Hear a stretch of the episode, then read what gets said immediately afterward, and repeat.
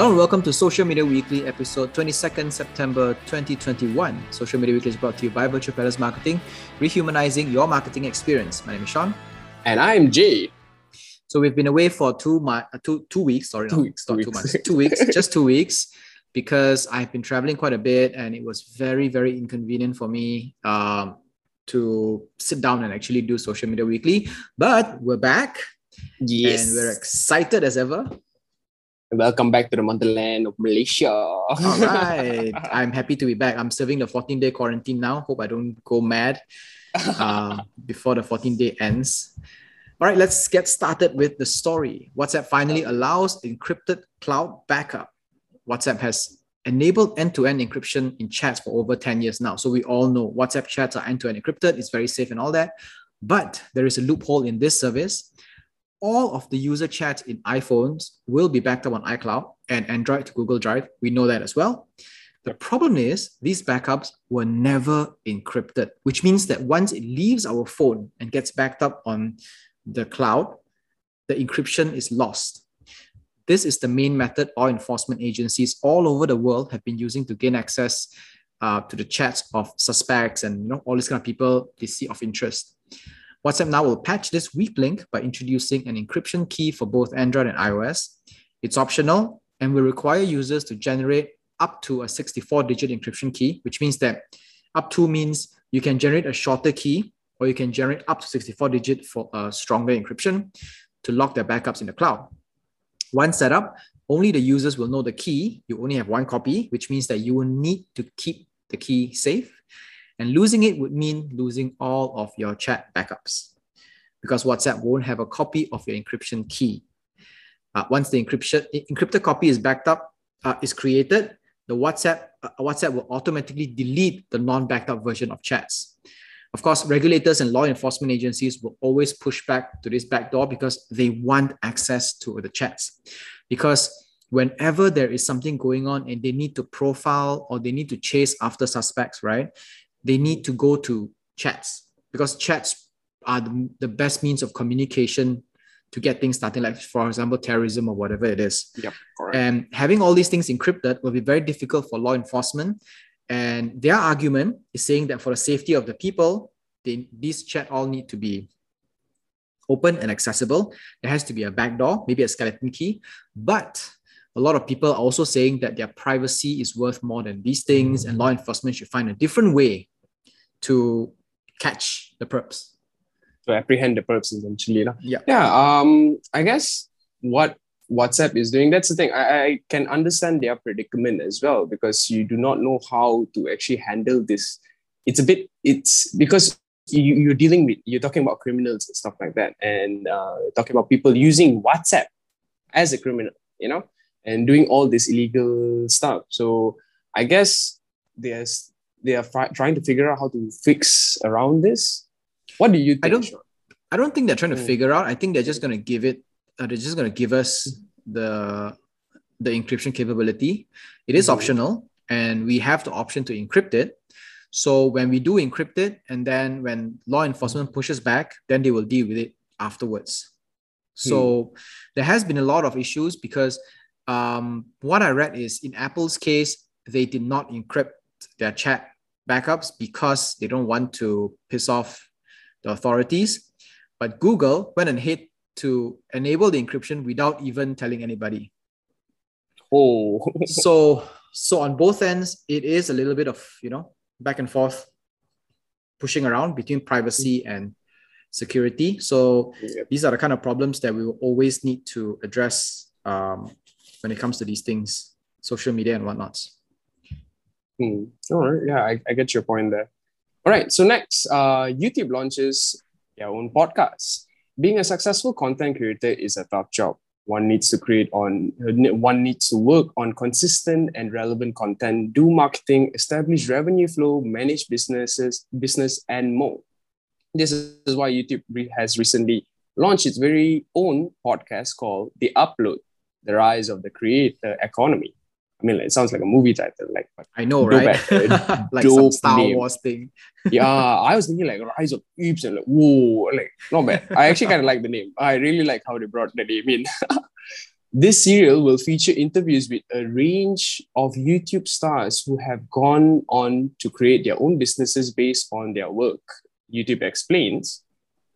We want to we wanted to showcase the magic of creator economy in an entirely new way by taking people behind the scenes to learn what's going into the business of the creator creators whose videos we, they watch every day. I mean, like even for me personally, there's few creators that I look up to, like people like PewDiePie and stuff like that. Like I really want to see how what is their thought process, like how they actually create their But- own content. Were they the ones that actually use the content to convert it into businesses? Because there is this new thing called the creator economy, right? Um, Yep. And in the next in, in the next article, I will actually talk about LinkedIn also investing in creator economy. So it's not just about going into YouTube and creating channels for people to watch and then making money from there, but it's actually progressing using that the content that you create or something to actually convert it into a business. Like for example, you are an artist, you draw, Yep. you paint, right? And you use YouTube to promote your business and you also sell artwork and you also sell art commission jobs as well. Yep. So that is a creator economy. Oh, but that's good though. I mean, like for us, especially as creators, we just for me, it's just to shine at least some limelight to actually see how these guys, especially their thought process. Like we will never know how they actually come up with this kind of ideas, and sometimes it might it might come with the most crackers way. Like you know, I stepped on a dog poo and like I had this idea just pop up. Like it's funny, and also at the same time, you get to know how their thought process is like. So the idea of this spring, uh, the idea of this uh, sharing session is to shed some light to other to other would-be creators on how it's done from the perspective of of already successful um, counterparts. But that's the beauty part. All right, guys, stay tuned. Hear this properly. The first episode of the upload begins today on the 22nd of September, and it's hosted by a by a journalist named Brittany Luce. Am I pronouncing it right? or loose, I think. L U S E. I think it's loose, Brittany loose. So what I hear when I saw YouTube creating their own podcast is podcast is a cool thing. Yes. And we're on the, the right track by having our own podcast. I mean, this podcast has been running for years. Yes. Um, and hopefully one day people will also want to talk about the podcast that we have. I think next thing probably we might be. I mean, like probably Brittany might be calling us for the podcast as well. You never know. Well, we don't have a YouTube channel. Well, we do have a YouTube channel, but we use it as an archive rather than a place to actually gain subscribers.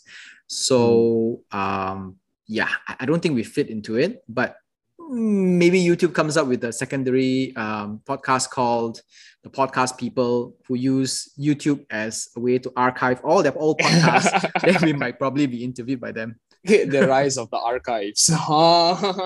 The rise of the podcast archive people or something like that. oh, that'll be us, you know, that'll be us. yeah, that'll be us. That'll be us. We'll probably take up the first episode.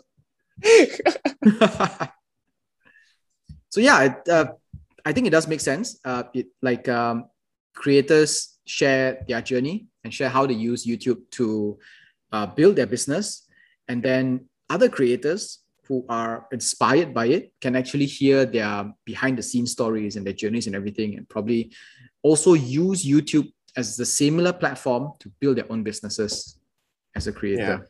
I guess it's just to show that how these individuals monetize their YouTube content to create even more other, even more um, different sorts of uh, income or revenue um, by monetizing with their videos.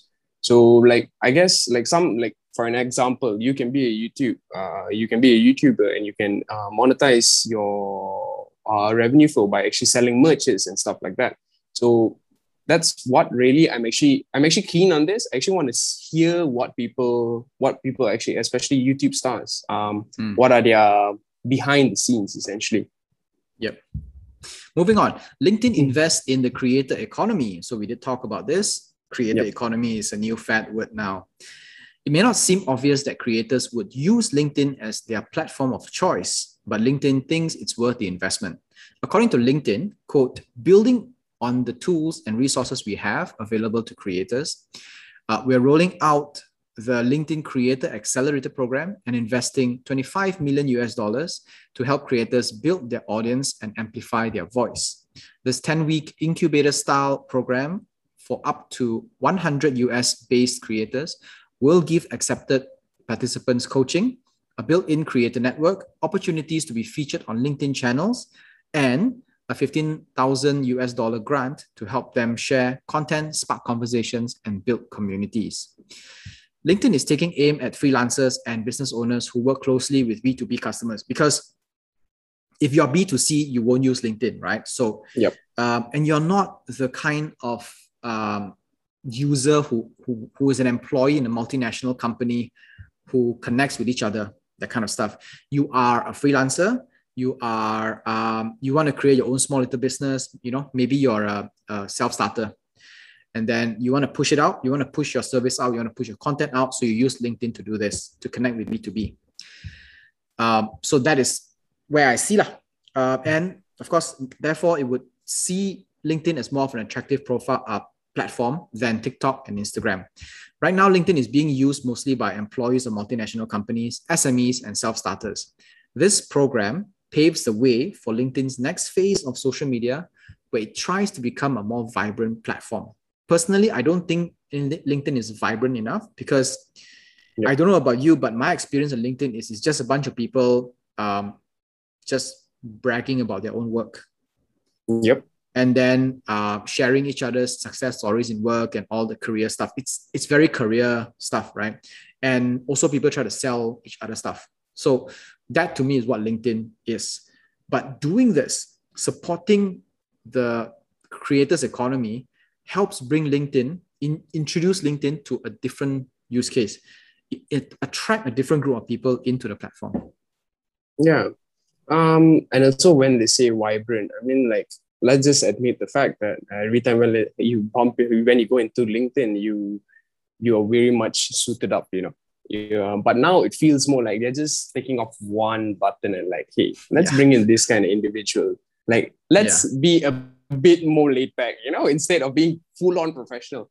So yeah. I I like this. Uh, I really like this because for me as a creator as well, because I share things like you know about marketing and stuff like that on LinkedIn. But I would like to share my artwork as well, but I never thought uh, LinkedIn would be um, uh, a, a platform that I would use to share my artwork. I would instead use Instagram. But now bringing up with the creator economy, I think I probably start posting my artworks there as well. You know, why not? mm-hmm. All right. Yep. So next up, Facebook announces AR glasses. Facebook has worked with Ray-Ban to release a new AR glasses to be fair, calling them AR glasses is not is is quite inaccurate since it doesn't do much AR work. The Wayfarers by Ray-Ban will have a camera attached to the side which will be used to capture stories. It would be presumed be uploaded to Facebook and Instagram stories. It's essentially the first generation of Snap uh, Snap spectacles, which was released five years ago. Um, while this version of Facebook AR glasses will not matter to most people, but wait for it. Its long term goals is what we should focus on. Facebook has been working on, on bringing social media into VR, um, AR slash VR metaverse, and this is and this device is the first attempt at it. Project uh, Aria by Facebook was announced last September and showcased the ability to scan our environment and project augmented um, reality objects and animations through their lens. I absolutely love this. It feels really much that we're going into like a cyber world like that. Like I'm, I'm guessing like what I'm just visualizing this like wearing the spectacles and like you can see things. You can see some certain objects which if you remove your glasses probably you won't be able to see. But then you put it on yeah. And then you see it. So that is that is the ultimate goal for Facebook's AR project, uh, Project Aria, right? You wear glasses and everything will be projected heads up and you can see stuff like like Google Map directions. Uh, if you lose your car keys and it's on a table, there's a pop-up thing that just shows it's there, that kind of stuff. Yep. And you can play game with it, you can interact with something virtual. But this first generation of glasses is not is by no means AR at all. They Yep. call it AR, but it's not because what it's doing is you are wearing the glasses, it has a camera on the side, and it just shoots 15 second videos. And then you can upload it directly into your Facebook uh, stories and Instagram stories. So that's just it. That's it. Nothing more, right? Uh, I'm- Snap Snap introduced this five years ago, and they have already progressed into the third generation, in which they are starting to put heads-up display onto their glasses. Uh, and Facebook is catching up on this, and I do believe that the sec- uh, Facebook will leapfrog ahead of Snap because they have so much more money. They have a bigger team to do this, and they're able to do this, Yep. right? Yeah. but for me, I I kind of like this because like okay, I would say that the current generation, like the first generation that they actually came out with, I would say will be very very it'll be very good for you know people that actually use GoPro and stuff like that. Like instead of wearing a helmet and having a GoPro right on your head, and but this time instead you literally can see it through your glasses. You know, you can see like in a sense that it it feels more um first person view that kind of Mm. sense. So I actually really like this, and I mean if the future projects, especially a project uh, Aria. Uh, I'm really looking forward for it because right now with the you know I'm, I'm sure you heard about NFTs as well. Like just Mm. imagine probably by wearing those glasses, you can walk around individuals and you can see what sorts of art they have around them, um, or what they own. And I, I actually like this approach. I'm really looking forward for the expansion on this, especially. Facebook, Yep, you're doing atta- you're doing well. You're doing well. Attaching. NFTs, attaching NFTs to AR glasses, Facebook. You heard it here first. So if you, actually come up with this idea, please credit us at least. Yes, please, please lah. Instagram- Instagram wants to convert our stories into reels. Instagram wants us to be using reels more. This time, they're developing a new montage uh, feature that will convert stories into reels by splicing together a bunch of stories into a reels clip. So it's essentially just you have like uh, maybe five, 15 second stories, and then you put it together, it come, becomes a one minute thing, qualify for reels, it goes into reels. The first step will involve Instagram showing you a bunch of possible stories you would like to add into the montage. Then Instagram will automatically create a video by combining elements from each of the frame. After that, you can choose a song and you would then get reels. Uh, voila, kind of thing. It it is quite a good idea in a sense because Instagram wants people to use reels more. And then you know we have a lot of bunch of stories, and then we can actually cobble up the stories together to make a more complete story because stories is shorter, right? So you know, uh, what happened today kind of thing can become a reels. Yeah. But what I don't understand is that um, Instagram right here is encouraging us to convert stories into reels, but at the same time they're discouraging us from sharing posts into stories because remember how a lot of people actually publish a post and then they share into stories so that you know then with a sticker that says new post. Yep. So people see the story, then they will click on it and they will see the post. Yep, correct. The reason why people started doing that is because the reach for stories has begun to out outperform the reach for posts. So, but Hmm. but from the influencer's perspective, they need to see the metrics from the post because it is with those metrics they can use it to pitch jobs with um, with brands Hmm. stories Yep, cannot true. give them the kind of metrics. So then they need to publish on post, but because nobody's looking at post, they publish on stories to bring them to post. So then Instagram says this is not good because you know you are double posting, and Yep. it's, it's not good. You know, let's remove this. They discourage this, and then Instagram turns around and says, "Oh, but if you do it to from stories to reels, we, we encourage that, so that's okay." I guess they're trying to maximize on engagement. That's the that's the only thing I I, think- can think about. I think what I see is that uh, Reels is the direct competitor for TikTok, and they need people Yep. to use Reels more. So they need more Reels content, and they are finding any possible use case scenario to create uh, to to to put in more content in Reels, and that includes a bunch of stories cobbled up together. And I also suspect that this will be temporary because once Reels gains the traction, they will remove this capability. That's just what I think. hmm, yeah. Uh, that, but I have one question for Instagram though. Okay, let's just say they want all of us to convert our stories into reels, but then after I do remember, stories has this 24 hour feature whereby after 24 hours, it's automatically archived. Mhm. So you, I, I am I'm wondering what are they going to do with that? So Um, this is- so is this reels is- going to be like that? Uh, it not going to be like that? this is where it's this is where it makes sense for Instagram for users to convert their stories to reels because when you convert into reels it becomes permanent Ah, okay.